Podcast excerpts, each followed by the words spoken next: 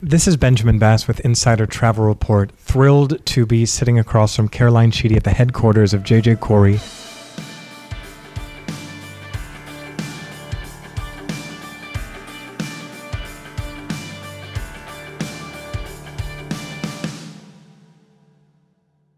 Um, Caroline, thank you so much for joining us today. How are you?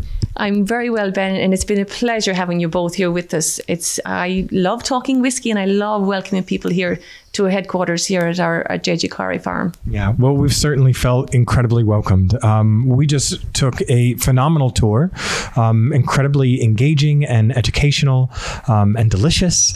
And so I think where we would like to begin today is uh, some of the history of JJ Corry as well as its evolution into how it became the the recent successful business that it has become. Yes, so we would have taken our inspiration from a local bonder and blender who had his shop in 63 Henry Street in Kilrush back in the late 1800s. His name was JJ Corry, and as I said, he had a thriving shop which sold anything from tea, whiskey, um, ammunition to his customers. Now, he was the local bonder, so he had a very, very successful whiskey bonding um, blend. And what we found out is that the bonders and the blenders were the main route to market for the distilleries back in that time. And what would have happened, especially in JJ Corry's time, he would have sourced his whiskey, probably from mainly from Limerick, and that would have sailed up the Shannon. And then he would have sourced his casks because Kilrush was a very thriving port at the time. So he would have had access to Caribbean rum, he would have access to bourbon, anything that would have come in on those ships he would have handpicked them, brought them back to his shop, and then he would have matured his whiskey on site and then blended really flavoursome whiskies. Now, when Louise started, Louise McGuane, who would have our founder, when she started the whiskey company, she was originally going to do it from grain to glass, which meant that she was going to grow barley here on the farm and then put up her lovely stills and then um, kind of distill whiskey actually on site itself.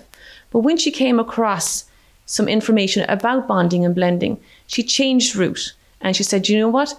I am going to resurrect the lost art of whiskey bonding. And that's what she did. She became the first modern day whiskey bonder on the island of Ireland. And we're incredibly proud of her. Yeah. So I think bonding is something that for, for most of us, uh, perhaps even for most of the world, bonding is something that we are not familiar with, right? And, and the the double distilling or the triple distilling is is more of the traditional route of, um, I guess, barley to table, right? So uh, I think a simple question might be how is JJ Corry different than the majority of other whiskey manufacturers in Ireland? So we have actually created and kind of re- resurrected that lost art of whiskey bonding. And what we do is we source our liquid all over the island of Ireland, both mature whiskey and off straight off the still. And we bring that back here to our farm here in Curragh in West Clare on the Wild Atlantic Way.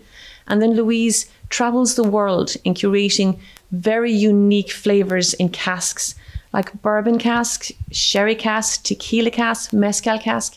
We even have a Canadian maple syrup cask in our library of flavour whiskies here on the on the farm.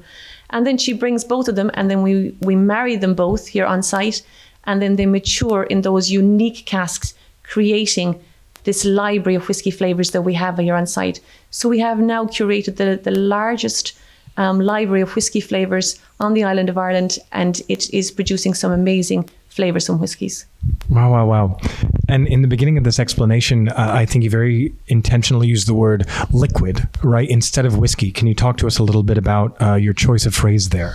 Yes, there on the island of Ireland, um, you have to have liquid uh, which comes off the still. So that's a very, very clear, it's a crystal clear liquid when it comes off the still.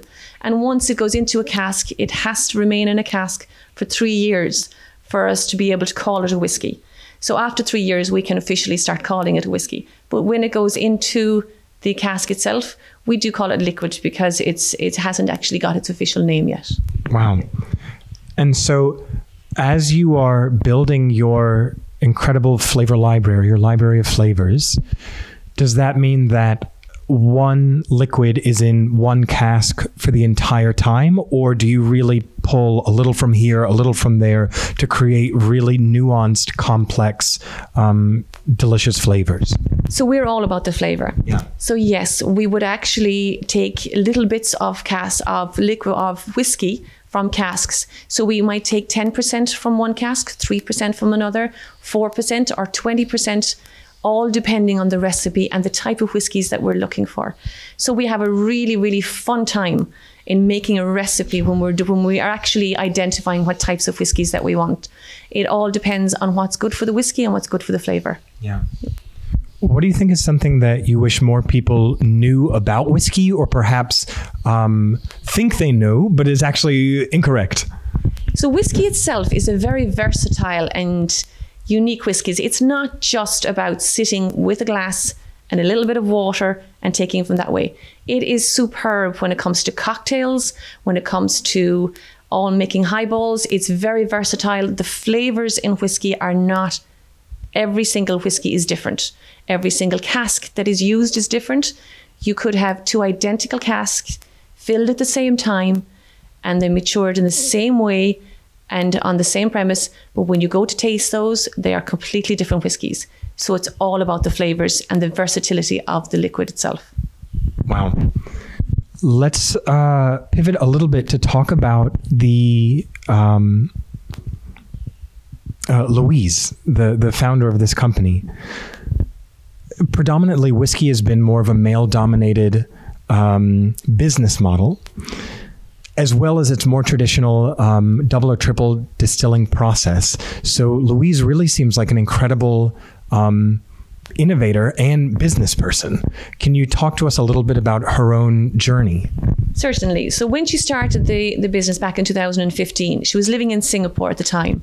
And she had recently married her lovely husband, Dominic, and he was living in London. And she felt, right, that's a little bit of a too much of a commute. So she said she did see a little bit of a niche in the whiskey market at that time. She was she was in the drinks industry. And at that time, she was going to do, as I said, grain to glass before she pivoted. It. But she also wanted to future proof the farm itself. She is a country girl at heart, has lived in the most spectacular cities all over the world, but always knew she'd find her roots are in Cooraclare, here on the West Clare, on the Wild Atlantic Way. So she wanted to future proof the farm itself. And that's one of the main reasons she actually brought the whiskey and brought her business back here to Cooraclare. But being a female in a male dominated world did cause its problems, but it never stopped her. It actually drove her forward. And she became the first, not just female founder of a, of, of a whiskey, uh, whiskey business, but she resurrected that lost art. So she became the first, our first bonder in, on the island of Ireland. Yeah, just absolutely incredible. What a story. Um, lastly, wrapping up our time here, such a beautiful farm uh, and headquarters that you have.